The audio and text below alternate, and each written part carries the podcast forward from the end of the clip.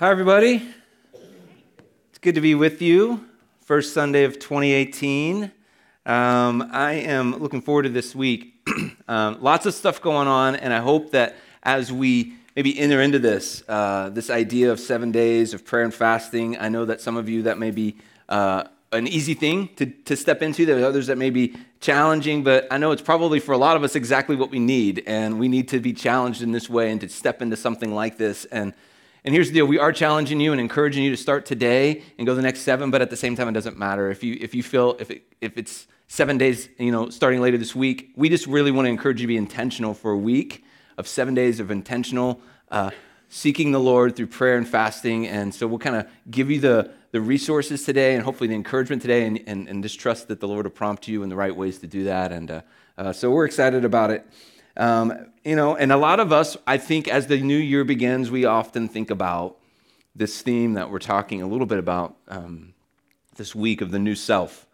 You know, we've been saying at our house, kind of jokingly and sarcastic, sarcastically, "New Year, New You." I don't know if you say that, and it's like, oh yeah, like, and but it's kind of sarcastic, but it's totally serious. You know, we're like, haha, New Year, New Year. Nope, it's seriously, pass the celery. You know what I mean? It's like that's kind of where we're at in life, and and we want to take it a step further beyond what some of you have probably tried to do as the year begins with new healthy habits and new things that you're doing, and, um, and to kind of think even a little deeper than that. And Caleb did a great job last week of kind of opening up this dialogue of, of, of thinking about not just our goals and our desires for 2018, but that in all those things and everything that we do, that we need to seek the Lord first. And, and, and what a, an incredible kind of perspective that we have to approach life with in such a way like that. And we're getting into this conversation today, as we just heard, by getting back into the book of Ephesians.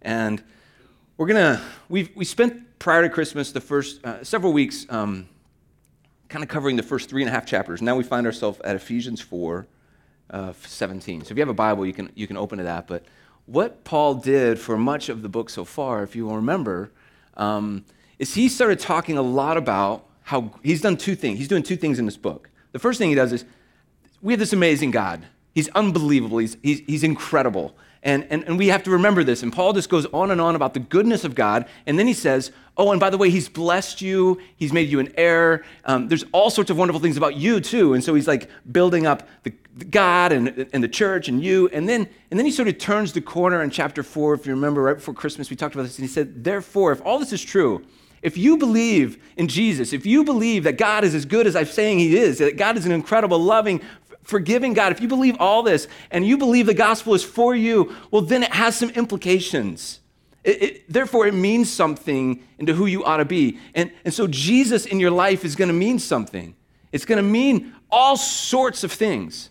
And this is what Paul starts to talk about in, in chapter 4. And he says, he talks about the church and he talks about how the church ought to be and how we ought to be the best church that we can. And, and then all at the same time, he says, you in your life, there's some things that you're going to have to pay attention to. So, on that point, um, let's get to the scriptures, shall we? Ephesians 4, verse 17 says this So I tell you this and insist on it. So, this is how he begins. Like, this is a big deal. I insist on it in the Lord that you must no longer live as the Gentiles do. Now, again, everybody's probably heard, I've explained it many times, but Gentiles is this, referring to any person that doesn't follow Jesus. He says, don't live like them anymore. You understand that? Like, don't live like people who don't follow Jesus. How many times we read books of people who don't follow Jesus and we take their advice? You know what I'm saying? This is kind of what he's saying. Don't live like them. Like, start looking at Jesus for the way you're going to live. This is where he, where he begins. I insist on it. And then he goes on, don't live as the Gentiles do in the futility of their thinking, which futility is a strong word. It's like ineffective, meaningless, pointless. He's like, in the futility of their thinking. They are darkened in their understanding and separated from the life of God because of the ignorance that is in them due to the hardening of their hearts, which I think you read that, it seems harsh, but how many people have hardened their heart against the Lord and they're just, they're just not, they don't really get it. That's what he's saying. They just do not get what those of us who have Jesus in our heart get. They just don't. He says, having lost all sens- sensitivity, these people have lost all sensitivity. They have given themselves over to sensuality so as to indulge in every kind of impurity as they are full of greed.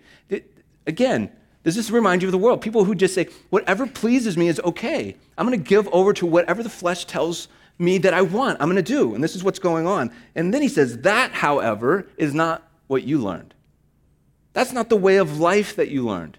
Once you, once you, when you heard about Christ and were taught in him in accordance with the truth that was in Jesus, you were taught with regard, with regard in the former way of life, and you, you understood your old way of life that you were supposed to put it off. You're supposed to not be like the Gentiles. You're supposed to put off the old self, which is being corrupted by its deceitful desires. And instead, let the Spirit renew your thoughts and attitudes. And to put on the new self, created to be like God, to be like Jesus in true righteousness and holiness.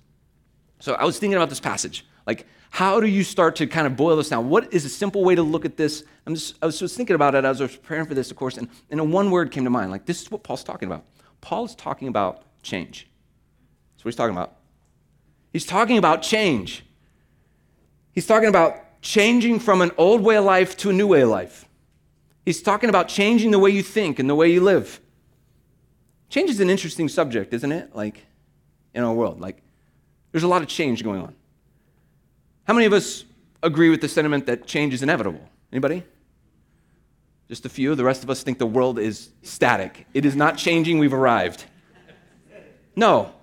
The change is, change is inevitable, right? It's, the world is rapidly changing around us. And I was thinking about how, how many people dedicate so much of their time to the process of change. Just even in the area of professions, right? The professions that we have in our world, whether you're a construction in the world of construction, or you're a doctor, or you're a teacher, or you're an urban planner, or a therapist, or a personal trainer, or a dentist, right? All those things are about change. They're about changing something for us as people, are changing the environment around us, and how much of our society is really dedicated to change. And a lot of us would say that we are that we really like change, but when someone asks you, you to change, it becomes different, doesn't it? And all sorts of uh, excuses and uncertainties come up, and a lot of us say we like change. But most of us are slow to actually change ourselves. We're, we're very slow to change us. maybe we like, maybe we say we like change, and what we mean by that is we like to change like our living room. You know what I mean? The furniture arrangement, and we went from traditional feng shui or something like that, right? And we say we like change, but all we're doing is changing what's around us. We're not really changing us at all. And so, is that really change whenever we're just changing what's around us? So, today, um, I'm going to tackle a few questions, and one of them is how does a person change? And to get into that, I want to talk about science. Seems like a bit of a right turn, I know. Stay with me on that. Um, science, in its purest form, is a system of analyzing data or data. Tomato, tomato, right? Analyzing data and, uh, and, and facts in order to draw conclusions about how things are. Isn't that essentially science, right? And for example, psychology is the science of the human psyche. And what happens in psychology is you can, you can determine, they can determine why you feel the way you feel or maybe to think the way you think. And so, for example, they could say, oh, this person, uh, they can determine why you feel angry or why you feel lonely or why you feel some sort of uh, other emotion, right? They, they can explain the whys in it. And it can point to one's upbringing or it can point to parenting styles that have kind of produced different types of children, or it can, it can, it can even point to learning styles that we have and, and how we, how some of us are workaholics or some of us are, um, you know, just have a really high view of ourselves or a low view of ourselves, right? And, and psychology is the study of, of answering why, why we think the way we think and how we think the way we think. And, and that's what science is. But as soon as you change the dialogue to talk about how you ought to change, and, and maybe what you ought to do in life. Well, you leave the, the, the realm of science and you enter into a, a dialogue in the world of faith and belief systems. Because science has no right to tell you how you ought to live. It only can tell you why things are the way they are. That's what science is, right? And so when something leaves into how you ought to change, well, it becomes something different. It becomes opinion or it becomes a faith system or a belief system. And I'm not necessarily saying a Christian belief system, but a belief system in and of itself. And so science can tell you and inform you of the facts, but it can't tell you how to live. It can't tell you how you should change. It can't tell you if you should think about yourself or you should think about others better than yourselves. It can't tell you if you should have sex outside of marriage or if it tell you if you should get drunk, right? Those are values-based decisions that have nothing to do with the way things are. So many people, you're like, where are we going? Stay with me. Other, many people point to science in their answers to the origin of life and therefore the meaning of life. And they say things like, uh, we came from nothing, but yet we've somehow evolved over time into the sophisticated world we live in, and there is no supreme authority governing all this. However, even though we came from nothing and we return to nothing, uh, we have a responsibility to one another. Isn't that, isn't that sort of strange thinking? Where's the logic in that? Hey, by the way, we came from nothing. There's no ultimate supreme authority in life. Yet, humanity has a responsibility to one another to be humane morally. Why? Why would we have a responsibility to anything if we had no moral compass or no moral center? Why would there be any reason to love one another or to do anything good in this world if there's nothing that's actually the origin of everything? Do you know what I'm saying? And so this makes absolutely no sense. This is what you would call futile thinking? So, what I'm describing actually is secular humanism. Secular humanism, and I know I'm getting a little scientific on you this morning, but secular humanism is essentially the belief, and it's a belief system that claims no absolute truth, however, asserts that all sorts of things ought to be for humanity. So there's a lot of ought to be's in secular humanism, yet there's no absolutes. So secular humanism would say we ought to love one another. We ought to celebrate and appreciate the world. We ought to have a lot of parties, right? We ought, we ought to maybe occasionally buy coffee for the person behind us at Starbucks. We ought to do that. That's what secular humanism says, right? We, we, I have a watch, right, that tells me when to stand. Do you know what I'm talking about? It, it, if I haven't stood enough in an hour, it says you need to get up. And I go, oh, I guess I better get up. And, and I'm just believing that if I stand up, that in a few months I'm going to have the beach body that I just believe I should have by purely standing. And it's so interesting the things that we give authority in our life. As, as if there's so many things that should tell us who we ought to be, and we listen to them, whether it be a watch or whether it be science or whether it be other things, and they really have no right to tell us who we ought to be because they're just, they have no logical sense. There's no reason why it's telling me to stand up unless it has a belief about standing, doesn't it? Unless it's believing that standing is actually going to result in something better, well, then it's no longer just about my whys, but it's about who you ought to be. It's no longer about why you're unhealthy, because science can tell me all that, but it can't tell me who I ought to be. So why, why am I saying this? Um, by the way, one theologian sarcastically says about secular humanism, sort of a joke, says, We descended from apes, therefore love one another no, no sense, right? It doesn't make any sense, but that's essentially what it's saying. So, what am I saying? And what, what is, more importantly, what is the scripture saying? And what has the scripture been saying over and over and over and over and over and over again? Well, essentially, in the New Testament, it's saying this it's saying we ought to, we ought to, we ought to live like Christ, we ought to become like Christ. And I know that seems very simple, but this is, what, this is what's going on. This is what ought to be. This is what should guide us and direct us. And, and we should be doing all we can to change, if you will, anything that is not like him. Anything that isn't. Be, there's no excuses, if you will. And, and it's incredibly clear in the scriptures what we ought to be doing. And the world of science, if you will, and secular humanism, um, it's really what I like to call maybe for today just worldly living. It has no right to tell you anything. And because nothing is guiding that, and it, it's fleeting, it can change what the world said 20 years ago is different what the world's saying today about who you ought to be.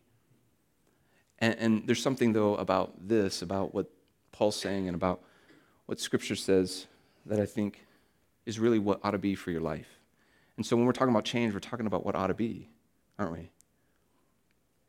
I, I told this story a few years ago, um, maybe three, four years ago, and so some of you have heard it, but it's worth repeating. It's about, it's about a guy who's an American diplomat um, from the United States uh, to the Soviet Union during, uh, if you guys remember, during the Cold War. And, and his role was really uh, kind of negotiating, if you will, a lot of really important things. And he had, he, I heard him give a speech about seven or eight years ago that he called The Power of the Ought. It was a nine minute speech. And it was one of the most transformative speeches I've ever heard in nine minutes. And he talks about how there's the power of the ought has changed the world for centuries. And he believes that the power of the ought, in this particular case that he had been dealing with for years, was that we should be a world free of nuclear weapons. This guy's name was Max Kampelman. He was 93 years old when I heard him give this speech. He gave this speech and he said, You know, during the 60s, 70s, 80s, I would go to the Soviet Union and I would not try to appease them, but I would try to convince them that what ought to be is a world free of nuclear technology, nuclear weapons. Sounds kind of crazy. But then he goes on and he talks about how the power of the ought has changed the world for centuries and societies for centuries and centuries and centuries. He goes on and says, You know, the Declaration of Independence was when it was written, it was a bunch of dreams of what ought to be, but it was so far from reality. He says all the dreams they wrote about in the Declaration of Independence, they weren't even close to the real situation they were dealing with.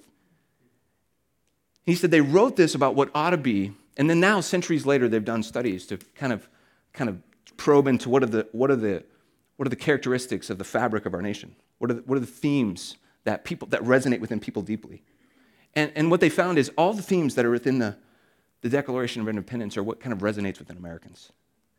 And, and he's saying, see, the power of the ought changed that. The, the power of the ought is the difference between what ought to be and what is.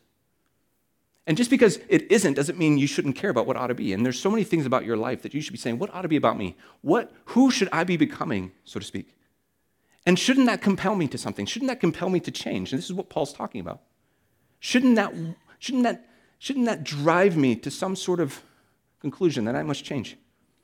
So let's go back to the crux of this passage, verse 22 it says, You were taught with regard to your former way of life to put off your old self, which is being corrupted by its deceitful desires, and instead let the Spirit renew your thoughts and attitudes, and to put on the new self created to be like God, to be like Jesus. So I want to I want to do something this morning. I want to show you this passage a little bit visually. And uh, we can go to this next one here. And, and we got essentially this going on, don't we? We have this old self, and we have a new self. And, and Paul says the new self is only found in Christ. When we find Christ, we find a new self. And there is a, a very obvious gap between the two. And if you've been a Christian for a long time, you're like, hey, this reminds me very much of the bridge illustration. It, it is and isn't, okay? Just stay with me. But the gap is this that we are going to change from the old self to the new self, new self. This is what ought to be happening in our life, right? So, what's happening is to, there's a change happening in us if we're in Christ. At least there should be one happening. How do we become more like Christ? Now, for a lot of us, the picture of the new self is, you know, maybe we think it's, you know, some sort of glorified version of ourselves. Like for me, it's like this is who I am in the old self, and in the new self, I'm like Tom Brady or something. I don't know. But, but it's not really that, is it? It's something different. And, and Paul gives some descriptors, if you will, of what the old self and the new self is. And I read 17 through 24, but these are some of the things he said about the new self and old self. He said, he said the old self is, is impure, it's greedy, it's full of deceitful desires. And the first thing he says about the new self is in verse 24 when he says the new self is becoming like Jesus, becoming like God. And so this, that's just what he starts with. And then he goes on. I'm going to read a few more verses here, verses 25 through 32, where he continues to define the old self or the new self. Actually, what, what we're doing today is actually really, um, really transformational, if you will, if you allow it to be. All right? Uh, starting in verse 25, it says, Therefore, each of you must put off. So he's starting to talk about the difference, once again, between the old self and the new self. Must put off falsehood and speak truthfully to your neighbor, for we are all members of one body. In your anger, do not sin. Do not let the sun go down even while you are angry. Husbands, wives, how are you doing with that one? And do not give a devil a foothold. Anyone who has been stealing must steal no longer. A lot of us don't think we're thieves, but we steal more than we think. But we must work doing something useful with their own hands and that they may have something to share with those in need. Do not let any unwholesome talk come out of your mouths, but only what is helpful for building others up and according to their needs, that it may benefit those who listen. And do not grieve the Holy Spirit of God, with whom you were sealed for the day of redemption. But get rid of all bitterness, rage, anger, brawling, slander, among, along with every form of malice. Be kind and compassionate to one another, forgiving each other just as Christ, God, forgave you. So he adds to the list a little bit, doesn't he? And so if you start to look at this, it's more like, oh, you, are also, a, the old self is a liar. It's full of anger and, and stealing and unwholesome talk and uh, bitterness, rage, fighting, and malice. And over here he says, uh, the new self is not only like Jesus, but truthful, sharing with those in needs, building others up, encouraging speech, kindness, compassion, forgiving. He starts to give a picture that this is who you ought to be becoming. And for a lot of us, we're saying, that's who, that's who I'm trying to become. I, am moving that way. I'm trying to get there. But I realize that I'm in this process of change, and, and I realize that it's like not going to happen overnight. And, and, and these things kind of, the old self tries to stay alive and strong. Is anybody with me? The old self is like trying to, it's like fighting for its life, isn't it? Are you with me? So, this is who we ought to be. In this passage, Paul says a couple things, though. He says there's two things that you got to do, and there's one thing God's going to do. And the thing that he says that you're going to do is you're going to put off and you're going to put on. That's what he says you're going to do. And me, I'm going to do. And then he said, and here's what God's going to do He's going to renew our minds. Through the Spirit, He's going to renew our minds and our attitudes. And so it looks a little bit like this. And there's sort of a bridge, if you will, between the two, in which this gap is actually filled by the Holy Spirit, and the Holy Spirit's going to renew our minds, right? And we'll get into that in a moment, but let's talk about this thing that we're supposed to do, that we're supposed to put off and put on. You ever found people that have emphasized one versus the other? Like some people really think about putting off. You can't do one without the other. They, they go together, right? But there's people that kind of emphasize the putting off. Have you ever seen churches or people that emphasize the putting off piece? Do you know what I'm talking about? Where they, where they think about, if you will, the things that that they want to get rid of, and maybe they emphasize behaviors that separate themselves from, if you will, uh, the things that would make them impure. So this is maybe this doesn't sound bad, but this is dangerous territory when all you're focused on is putting off. When all you're doing is saying we have to take off this and take off that and take off that and, and stay away from that. Because what this does is it, is, is it actually breeds a mentality. We're talking about the, the minds here in just a moment. It breeds, it breeds a mentality of fear you, know what I mean by this? Because what happens is then you start to fear anything that's going to come in and, and threaten the impurity of what you're trying to build. And so, people, if you've ever noticed that live in legalistic sort of settings or have maybe legalistic tendencies, they have a lot of fear about them because anything that would come and actually threaten holiness or purity becomes, like I said, a threat. And therefore, they push themselves away from it, withdraw from it. Are you with me? And then what happens is, is they create this environment, that fear that feels like judgment.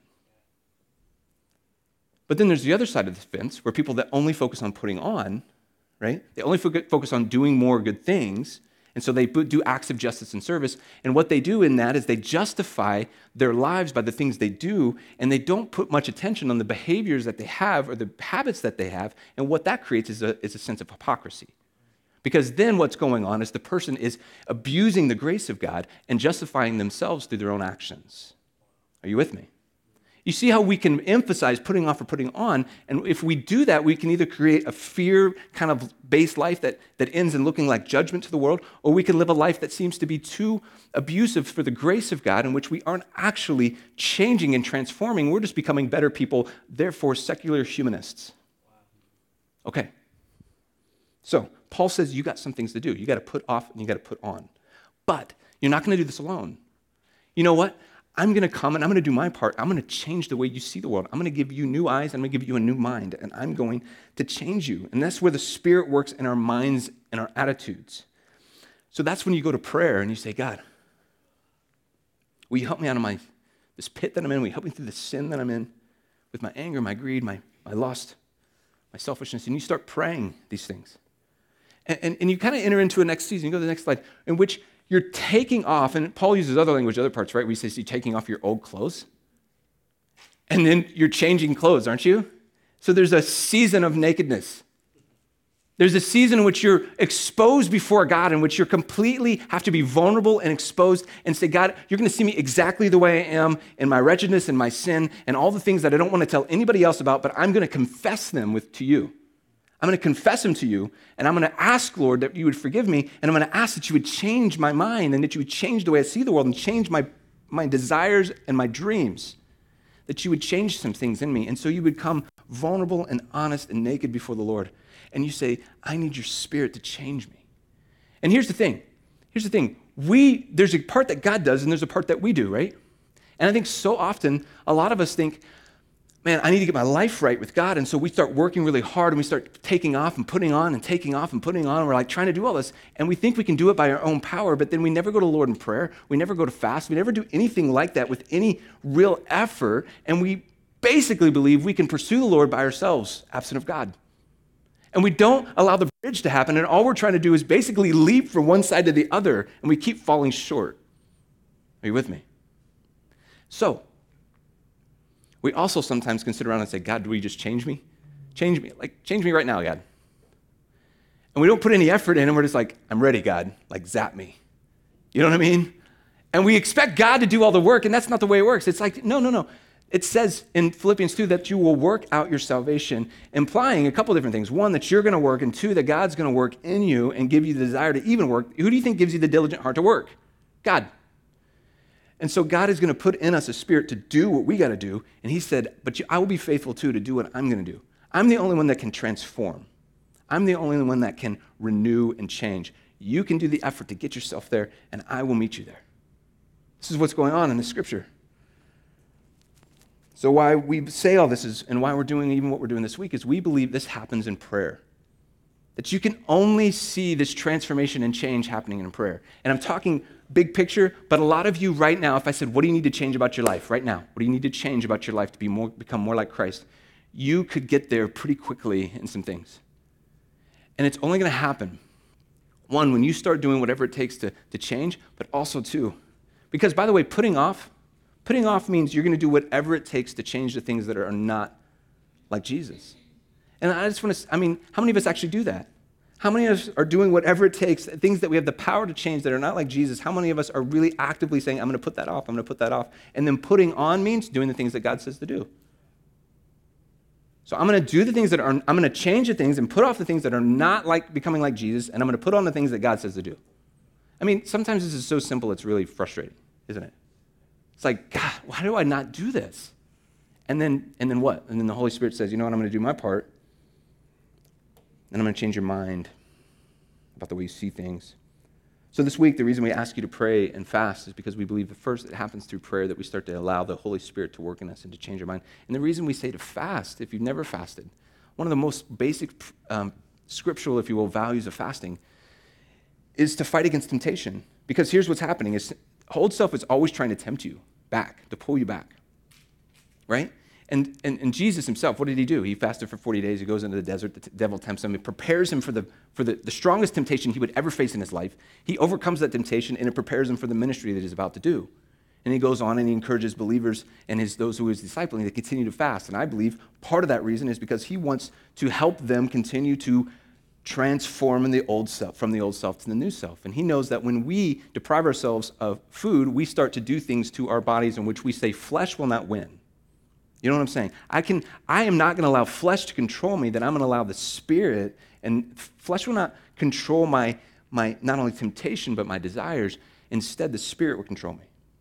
Instead, what, what God wants to do in me is what's going to control me. And this is where fasting is sort of a great practice. And I've done all sorts of fasts over the years. I've done one day, two days. And so I don't know if you want to do that. Maybe you want to do a meal. I've even done longer fasts that are, you know, 20 something days or whatever right? And so every time it happens, I'm just telling you, it's not like some magical breakthrough occurs. That's not what we're trying to get at. But what I learn is what it, the value of saying, I'm going to discipline my body, I'm going to beat my body and make it my slave. Isn't that what Paul says in 1 Corinthians 9? I love that passage about disciplining yourself and your flesh. He says, I'm going to beat my body and make it my slave so that I will not be disqualified from the prize, right? This is what he says. And so maybe for you, you're going to say, I want to do this because I want to learn the practice depending on the Spirit, seeking the Lord through fasting, fighting against the flesh to overcome temptation. Because here's what happens is we get trapped in the old self. And we have to fight our way out of it. We have to put off the things. So, this week we encourage you to do that, but I want to give you one more word. Because I know a lot of you are like, Tim, this is great. I totally get it, but you don't understand. I've been fighting this old self thing forever. Some of you are like, I'm doing really good with the Lord, but there are like two things, two things on my list that I've just sort of given up on. You with me? Come on. Are you with me? There's like things that you're like, I mean, I know it's a big deal, but I just, I don't really work on that one anymore. It's just kind of, it's one of those things, I just can't seem to beat it. I know that a lot of us have these issues that we want to change, but we just don't feel like we can, or we've tried many times. And I want to put one more word on the screen for you. All right? And it's imagination. So maybe another way to say renew your minds is to say, what if we Well, what captures your imagination? And what if you changed your imagination? You see, the imagination is a powerful thing. Uh, think about it this way. Let's imagine something, shall we? Um, let's imagine that someday you go to the doctor. Someday you go to the doctor, and the doctor says, You are no longer allowed to eat steak because the steak is really bad for your heart.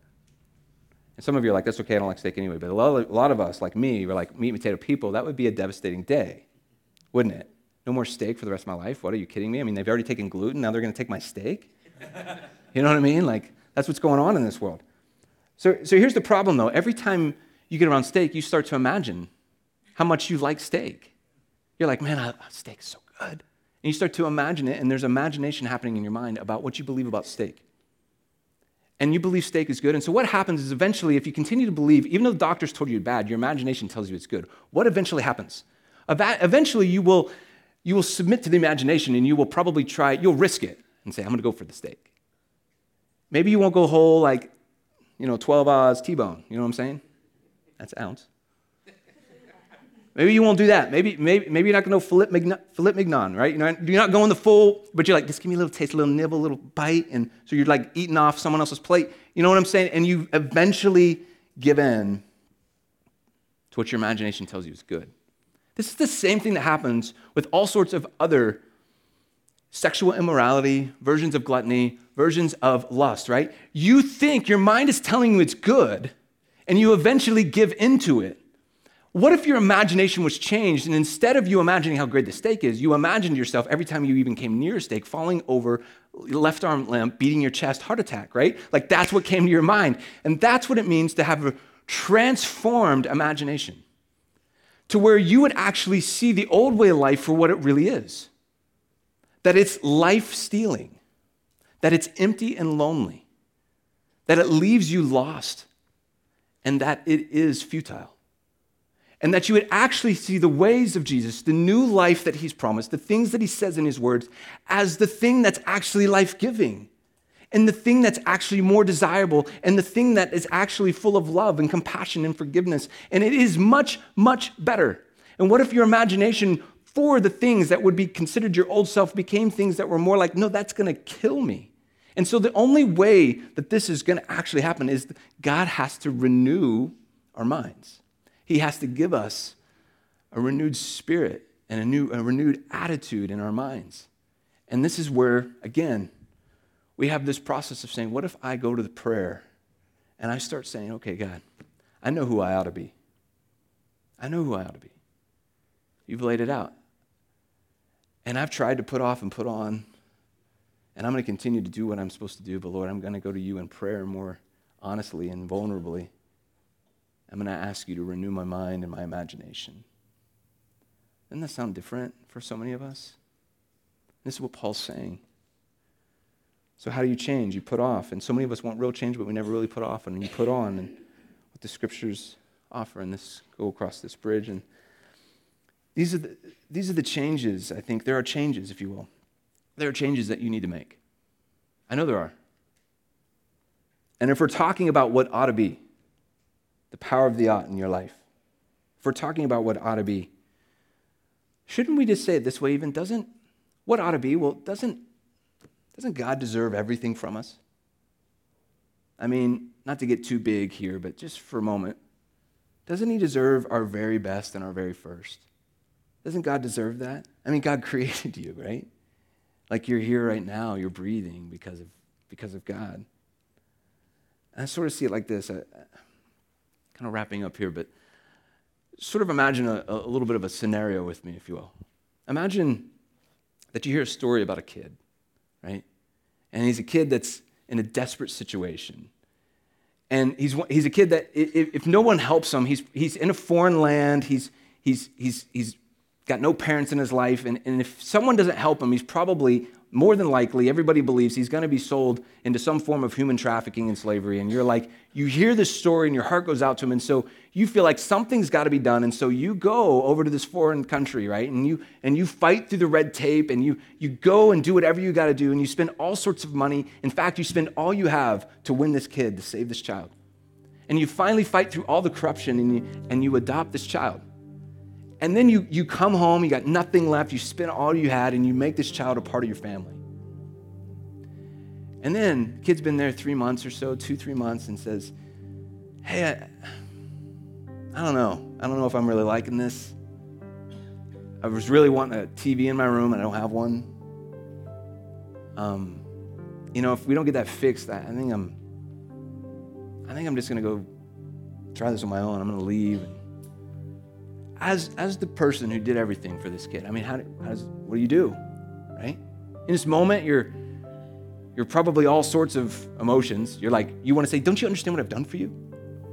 Don't you, under, you probably wouldn't say this, but don't you understand what you owe me? And if you don't say that, you say, but you don't understand if you go out there on your own, you're not going to make it. You're just not going to make it without me.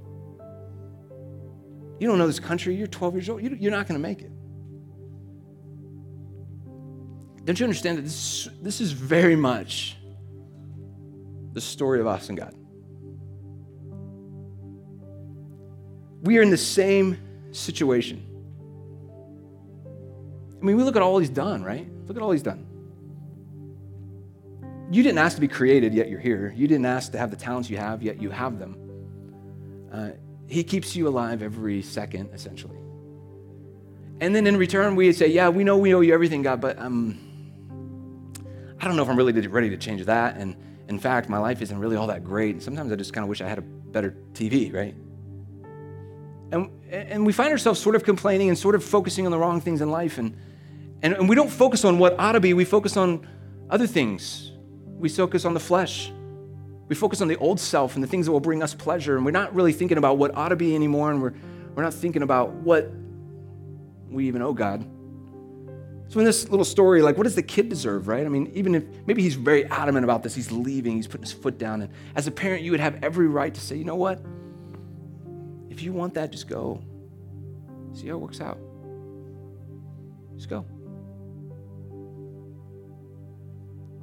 And, and all I can say is, I'm so thankful that God has never given, given us what we deserve. I'm so thankful because if He did, He would just leave us and say, Go, go try. You want to go make your own decisions? You want to be your own God? Go, go right ahead. See how it works out. I promise you, if He did that, and He did that to us, and He did that to the people who are still fighting against Him, if He just left them on their own, we would all be goners. That's just the way it is It wouldn't work. But instead, he continues to hold out his hands, even to those who continue to reject him, and says, You know what? I'm still here for you. I'm still offering you a new life. I'm still offering you the life that you ought to be living.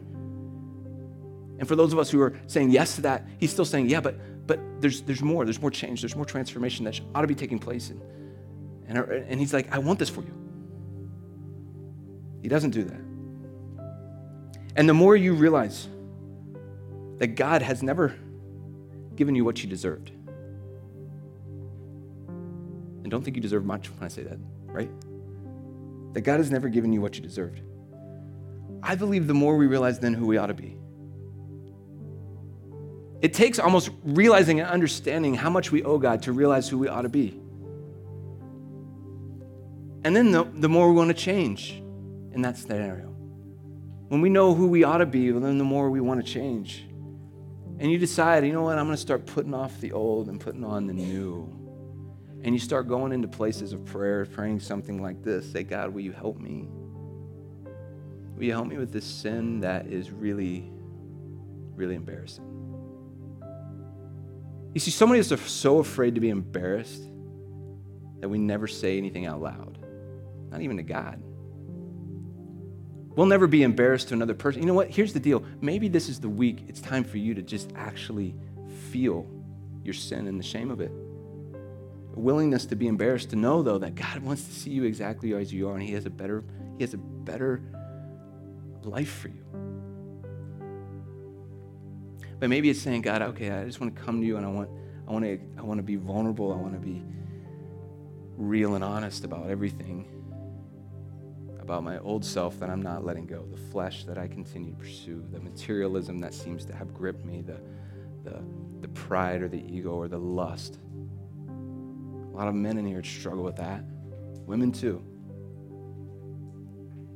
And, and I, I want to not only confess it, but I need you to transform my mind in the way I think that I would see that as life depleting and stealing and killing, and that, Lord, you have something more for me. Would you change my imagination? Do you understand what I'm saying? Like, change is not just, hey, go work harder, guys, put off and put on more. No, no, no, no. It's going into it's going into prayer and it's saying, God, I, I can't do this on my own. If I do it on my own, I'm just gonna fail. I'm gonna fall short once again. But God, I'm not asking you to do all the work because you've you've given me the abilities to do the work with you. That Lord, with the Spirit together, Lord, you've given me the ability to overcome and to become new. To become a new self. And this is what Paul's essentially saying. Obviously, we said a lot more, but we've tried to put it in our life and in our today's world. And this is what's going on for so many of us is we have never really, really entered into a picture of understanding the old self with the new self and understanding the work of the Holy Spirit to actually get us there. So, God, will you help me with the sin, right? That's what we pray. And we pray, God, not only will you help me with the sin, but I, I acknowledge that I owe you everything in my life and, and, I, and I love everything about you, God. And because I love you in such a profound way, Lord, I, I want to become the person I ought to be. I think if we begin praying prayers like that, we'll start putting that old self behind us and we'll have a new way of seeing the world with new dreams and new imaginations about a better life and a better way of living. So, Let's pray together, shall we? Father, I pray that as we